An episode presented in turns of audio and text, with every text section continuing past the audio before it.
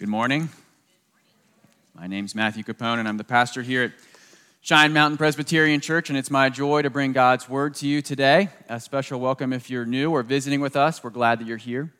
And we're glad that you're here not because we're trying to fill seats, but because we're following Jesus together as one community. And as we follow Jesus together, we become convinced that there's no one so good they don't need God's grace, and no one so bad they can't have it, which is why we come back week after week to hear what God has to say to us um, in His Word. We're continuing this morning our study in the Gospel of Mark. You'll remember that the Gospel of Mark tells the story of Jesus in his life and his death and his resurrection. And as I've been telling you, uh, when we look at Jesus, when we talk about him, we're not talking about an abstraction or an idea or a theory. We're not talking about a mythical figure. Um, in fact, we're talking about a real man who lived in real time in real space. And so I've been giving you these facts about Jesus to help us remember just the, the earthiness and the reality of him. I've told you a couple times, two weeks ago, uh, that he was born in Bethlehem, five to six miles south of Jerusalem. He grew up in Nazareth, 64 to 65 miles north of Jerusalem. And Jesus had brothers and sisters. I told you last week he had at least seven. Now, why do I say at least seven? Why did I not give you an exact number? Well, it's because the Bible does not give us an exact number. In Mark chapter 6, verse 3, which we'll come to eventually, and also in Mark chapter 13, or Matthew chapter 13, verse 55, we're told that Jesus has four brothers. Uh, their names are James and Joseph and Judas and Simon. So four brothers. And then he has sisters. So we're not told how many sisters he has. We just know that he has uh, two or more. Now, why the Bible doesn't tell us. My personal theory, which I can't prove, is that he had so many sisters that they couldn't name them all. We actually don't know exactly why it doesn't tell us. But just do the math with me. So you've got four brothers. Jesus is number five. Then you've got two sisters, six and seven. So that's how we have at least uh, Jesus being one of at least seven brothers and sisters. And so, as I said last week, if you have a lot of brothers and sisters, um, Jesus feels your pain. Okay, this morning uh, we are coming, we're continuing uh, going slowly through uh, Mark chapter 1. We're coming now to verses 12 and 13, and we're asking our two questions for the Gospel of Mark. Our first question is, Who is Jesus? And our second question is, How do we respond to him? Who is Jesus? How do we respond to him? And we saw at the very beginning, uh, chapter 1, verses 1 through 8, um, that Jesus is the one who comes uh, looking for our repentance. So he comes as the physician. Remember, Jesus tells us in Mark chapter 2, verse 17 those who are well have no need of a physician, but those who are sick. I've come to call the righteous, but sinners. So he comes as the physician. We have to respond to him by admitting our need. Remember, need is the price of admission for Jesus. Then last week we looked at Jesus' baptism, and we saw that Jesus is not just the physician, he's also the king that we see from Psalm 2, the king who rules over the nations and he's also the suffering servant from Isaiah. So he's so great on the one hand that the heavens are torn open for God to speak about him. He's so humble on the other hand that he receives baptism from John the Baptist, who's unworthy even to untie his sandals. And so he stands in the place um, of sinners. This morning, as we come to verses 12 and 13, we're going to see, again, in our question about Jesus, we're going to see Jesus' perfection and we're also going to look at Jesus' power. We're going to look at his perfection and his power. And with that, I invite you to turn with me to the Gospel of Mark, chapter 1, verse 12. You can turn there in your worship guide. Um, you can turn there in your Bible. You can turn there in your phone. Regardless of where you turn, um, remember that this is God's Word. And God tells us that His Word is more precious than gold, even the finest gold, and it's sweeter than honey, even honey that comes straight from the honeycomb. And so that's why we read now Mark chapter 1, starting at verse 12. The Spirit immediately drove him out into the wilderness, and he was in the wilderness 40 days, being tempted by Satan. And he was with the wild animals, and the angels were ministering to him. I invite you to pray with me as we come to this portion of God's Word.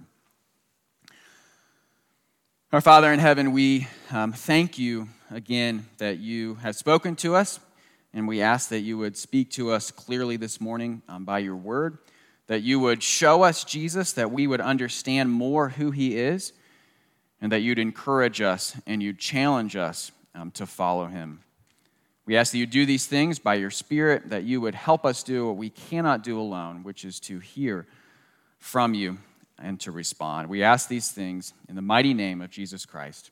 Amen. If you are familiar at all um, with rock climbing, you know that there's at least two types of climbing you can do. You can do what's called free climbing, or you can do what's called free solo. And if you're free climbing, um, it means that you use ropes and you use safety equipment not to help you, but just to protect you. So you're using all your own strength to move up the rock.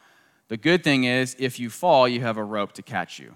If you hit the ground, you have a helmet to protect you. Now, it's free solo, however, is a, a step beyond that. You have to use all your own strength um, to push yourself up the rock, just like in free climbing. But in free solo, you have no safety equipment. So you don't have any ropes to back you up. Often, if you see pictures or video of people free soloing, they have no helmet either. And so it is just you and the rock. And you can imagine, obviously, this is extremely dangerous. Uh, less than 1% of people who rock climb will do free soloing because it's, it's basically you have to be crazy to do it. Now, if you uh, have Disney Plus or Netflix, you probably know where I'm going here. The movie Free Solo came out in 2018, and it tells the story of this man named Alex Honnold who's free solos El Capitan, which is this 3,200 uh, feet flat, just straight up rock face in Yosemite National Park in California. And so he does what no one has done before, what is, is literally crazy. In fact, at some point in the movie, they find out his amygdala doesn't really work. Um, so he doesn't have an appropriate measure of fear like a normal person would. And we track his time as he's training and preparing to climb up um, this flat rock face.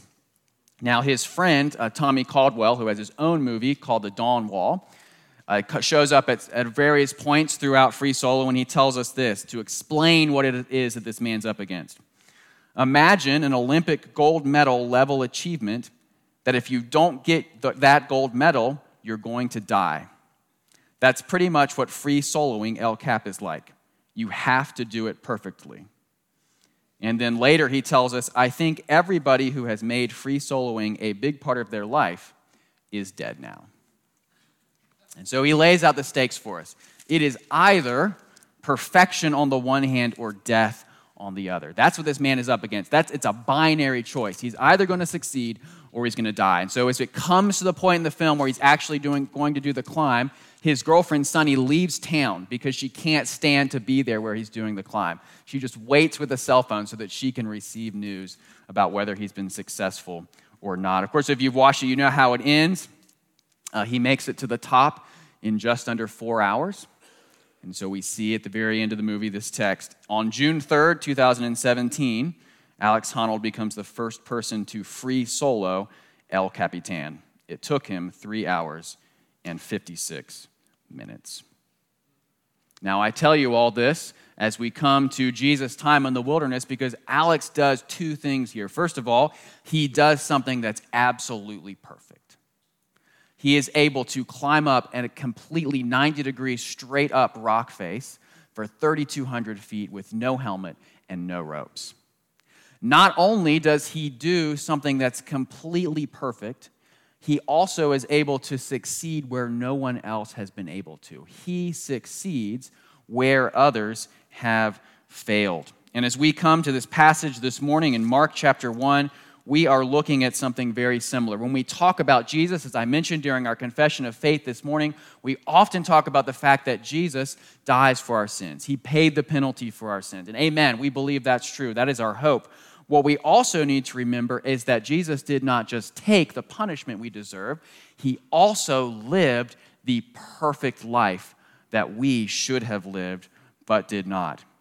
And we see that perfection, that sinlessness of Jesus throughout his life. We're going to see it throughout the Gospel of Mark. We see it in a special way here in this passage because Mark is highlighting for us that Jesus does what is perfect. He succeeds where others have failed. And specifically, he succeeds here where the nation of Israel failed. And I'll explain. Remember, last week I talked about the fact that we can hear just a few notes sometimes in the New Testament, and it will pull up for us this whole story from the Old Testament. Just like Mark did that last week, he's doing it this week as well. And so I invite you to turn back in your worship guide and look at our reading from Deuteronomy chapter 8. And I'm going to show you this echo here that's happening. There's this echo that happens between the New Testament and the Old Testament. First of all, Jesus is out in the wilderness for 40 days.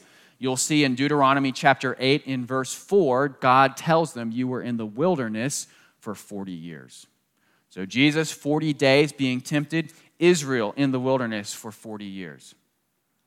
Uh, we're told, again, wilderness, by the way, appears in the book of that chapter, that reading, three times. We see it in verse 2, we see it in verse 15, we see it in verse 16. If you've been with us for a while, you know that repetition in the Bible really matters. So, wilderness here is an idea showing up over and over. Same thing in this reading from Mark. We see the word wilderness show up in verse 12 and verse 13. We saw it earlier, by the way. John the Baptist is out baptizing in the wilderness.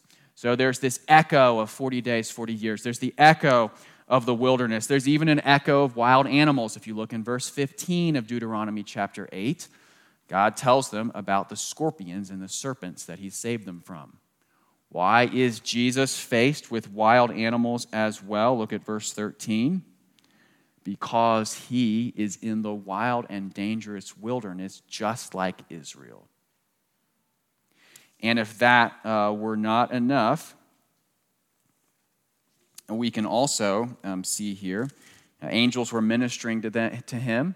Deuteronomy chapter 16, God talks about how he cared for Israel in the wilderness. Now, if you think that I'm just making this up and I just happen to find um, some words that correspond, I'll tell you in Matthew chapter 4 and Luke chapter 4, which are the other passages that talk about Jesus' temptation, Jesus actually quotes directly from Deuteronomy chapter 8. And so we're meant to see here this pattern, this incident here that helps us understand what Jesus' ministry will look like. He is going to do perfectly where in the past everyone else has failed. Jesus is going to do what was previously impossible. Because, of course, if you know the story of Israel in the wilderness, you know part of the reason they were wandering for 40 years is because of their lack of faith. They rebelled against God. As they wandered in the wilderness, they grumbled against God. There were people there who were not allowed to enter the promised land. They weren't able to go in because of their lack of faith. And so we need to have that background, that understanding as we come to this passage. If you've watched Free Solo, you know there's something strange and foreign and exhilarating about watching this man. He's literally climbing up a crack. Like you think maybe he's going to have all these holds, but he's not. There's this crack in the wall, and he's just wedging his fingers between it to go up 3,200 feet. So there's something that's not real about it. In the same way, there's something not real about what's happening with Jesus here. He is doing what for anyone else would be impossible. He is able in the wilderness for 40 days to withstand this temptation, this opposition. He's surrounded by animals, and he's tempted by Satan here.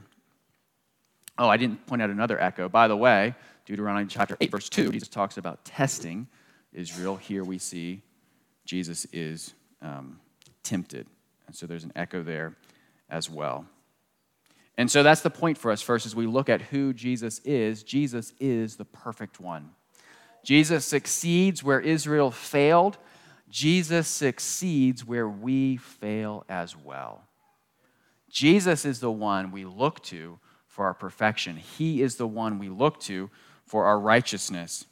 And so that's our first question, right? We're asking, who is Jesus? We're also asking, how do we respond? By the way, these are not questions that I just came up with. These are the questions that the Gospel of Mark actually asks itself. In Mark chapter 8, Jesus is going to ask his disciples, Who do people say that I am? They're going to tell him, and then he's going to say, Okay, who do you say that I am? So we're looking forward to that chapter as we ask this question. The question of how we respond is also a question from the Gospel of Mark, and also in chapter 8. In chapter 8, verse 34, Jesus says, If anyone would come after me, let him deny himself take up his cross, and follow me. And so Jesus is saying, You have to respond to who I am. I demand a response. And so that's part of our paradigm as we come over and over. It's from Mark chapter 8, and I want us to think I'm introducing this um, new category of 834. If anyone would come after me, let him take up his cross and follow me. So if Jesus is the perfect one, how are we meant to follow after him? Well, one of the ways that we're going to deny ourselves is that Jesus has to be our perfection. In other words, we have to find our identity in Jesus more than anything else. We have to find our righteousness in Jesus more um, than anything else. We have to see him as the one who's obedient for us, and if we don't, we'll fall into one of two um, traps. First of all, if our identity is not in Jesus, we'll be tempted to find our perfection in ourselves. There's this question of what motivates someone um, to be willing to risk their lives so dramatically by climbing up with no ropes 3,200 feet. And uh, Alex gives us an answer at one point during this documentary. He gives us a couple answers, but I'm just going to tell you one um, now. There, there's this meditation throughout the film on the nature of death, because, of course, it, it's in, in his face every time he does this, right? And so he says this Look, I don't want to fall off and die either, but there's a satisfaction to challenging yourself and doing something well. That feeling is heightened when you're for sure facing death. You can't make a mistake. If you're seeking perfection, free soloing is as close as you can get. And it does feel good to feel perfect for a brief moment. In other words, Alex is looking to himself for perfection. Now, I would imagine uh, most of you, probably none of us, uh, look for perfection um, in doing death defying feats. However, there are all sorts of ways in our lives we look to ourselves to justify ourselves. And it can play out like this maybe uh, you're the trash talker. You're desperately trying to convince yourself that you're okay. The way you do that is you need to talk about other people's failures. If someone else fails more spectacularly than you do, then you're gonna, everything's going to be fine. You're all right. You are justified you can find your satisfaction in that.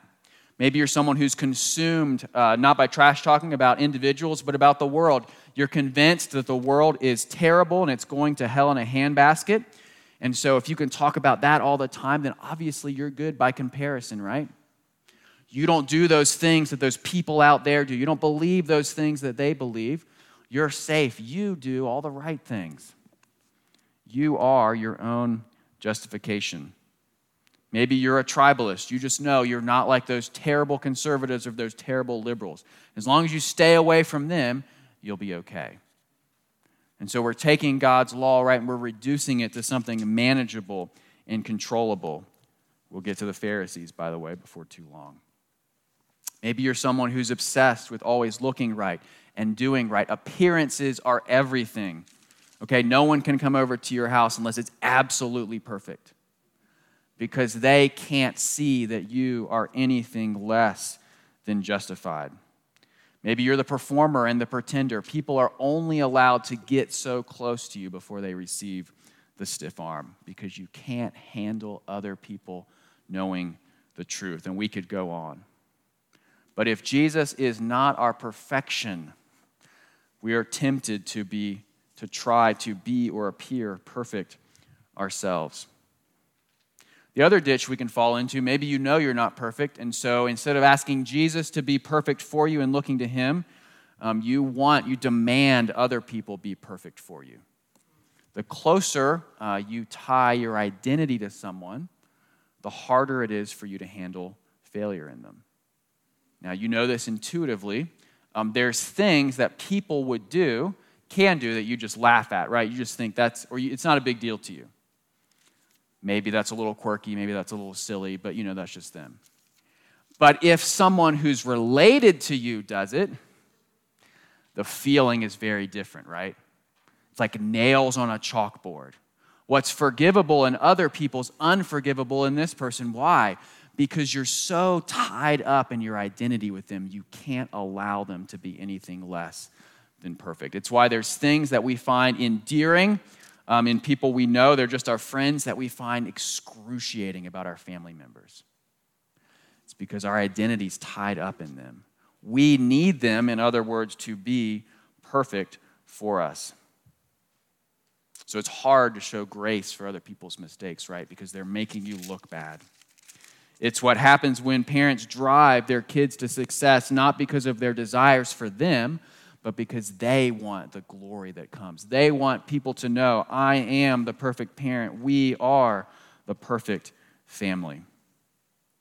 And so, looking to Jesus as our perfection allows us to actually love the people who are closest to us. Jesus frees us to be close to imperfect people. Imperfect people like you and me. Of course, this takes us back to Mark chapter 1, verses 1 through 8. Remember, we said need is the price of admission. If we want to follow Jesus, we have to admit our need. The question is, how do we do that? One of the ways we do it is we know it's okay to admit our need when we know that Jesus is the one who's perfect for us. When we know we can look to his perfect life on our behalf. That's what makes it safe to live a, a, verse 1, 1 through 8 sort of life. That's what makes it safe for us to confess our need to God and to others. And so, Jesus, He's our perfection. We respond to Him by letting Him be that for us. We don't demand it of ourselves, we don't demand it of others. Now, we could also talk about um, following Jesus in suffering here. That's another portion of this passage. We're going to save that for later in the Gospel of Mark, and I'll point you back to this passage because we're going to have plenty of opportunities to talk about that. But as we, we look at this idea of following Jesus, remember I told you we're going to look at his perfection and his power. The question is, how is it that we look to Jesus? How do we experience him as the one who makes things right rather than everyone else? And Jesus gives us, Mark here gives us a hint. Um, there's something I did not talk about last week because there's so much in each of these verses, even as our readings are so short, that I want to point your attention to this week. If you have your Bible open, I want you to look at verse 11 from last week that comes right before um, verse 12. Verse 11 says, And a voice came from heaven, You are my beloved Son, with you I am well pleased. Then immediately, verse 12, the Spirit drove him into the wilderness, and he was in the wilderness 40 days being tempted by Satan. Now, Mark's narrative is so tight, it's so concise. There is no coincidence here. We are meant to see the contrast, the juxtaposition, the connection between those two verses. In other words, why is Jesus able to go out into the wilderness and withstand temptation? Jesus goes out and withstands temptation out of his identity and relationship with the Father. He hears God's pleasure in him, and it's out of that that he's able to remain faithful. Some people have put it this way even Jesus needed to know his Father was proud of him. Jesus is acting with the rest of the Trinity. He's not out of relationship with them. We just saw Father, Son, Holy Spirit all at once in verses 8 through 11. That's why we did the confession of faith last week about the Trinity. Jesus does this in his relationship. He has a secure attachment and identity with the Father. And so Jesus walks in that as he's faithful in temptation. That is the power that he has, that he has perfect communion with the Father and the Spirit. Brothers and sisters, the same is true for us. Our power comes, our ability to obey comes, our ability to follow Jesus comes as we hear God's voice of pleasure over us. In other words, God's grace always comes before obedience. I pointed this out before in our worship service. There's a reason we have the confession of sin and the assurance of pardon before we have the offering because we give as children of God. We don't give to become children of God. Jesus here obeys as a member of the Trinity. He doesn't obey to become a member of the Trinity. It is his identity and connection and love with the Father that is his power. Now, I told you that I was going to give you, uh, Alex gives us two reasons he climbs. One of them is because he wants to be perfect, right? He loves that feeling for a moment. There's a somewhat darker reason. We get some glimpses throughout this documentary into what his life was like growing up. His mom narrates um, that his father um, was distant, and often only, the only thing Alex would hear from his parents was criticism. And then he goes on to uh, talk about uh, what his mom was like. He said, My mom's favorite sayings are almost doesn't count or good enough isn't. No matter how well I ever do at anything, it's not that good. The bottomless pit of self loathing. I mean, that's definitely the motivation for some soloing. In other words, Alex's search for perfection comes out of his disconnection from his parents. He looks to find it in himself because he does not have the voice of his father. Brothers and sisters, we do not follow after Jesus to earn God's favor. We follow after him because we know that we already have it. We do not follow Jesus to earn God's favor. We follow him knowing we already have it. God does not say to us, almost doesn't count. God does not say to us, good enough isn't. God says to us in Christ, You are my beloved Son. And so we're looking back to last week's passage to understand Jesus' action in this one. I know some of you um, have picked up this book called A Theology of Mark by Hans Bayer, and he says this talking about God's affirmation of Jesus. There is great encouragement for the disciples in this affirmation, which is not only the affirmation of Jesus as the eternal Son of God who is well loved by his Father, nor is it only the affirmation of the divine glory of Jesus. There is far more to it than for us to simply understand that he is the exalted Son of Man. Rather, since we are adopted sons and daughters, believers benefit from and are included in the Father's love for his Son. We indeed receive this profound affirmation from God. We have been brought into a family in which every natural and adopted member receives that kind of love. And that inclusion in divine love is based neither on where we come from nor on our performance.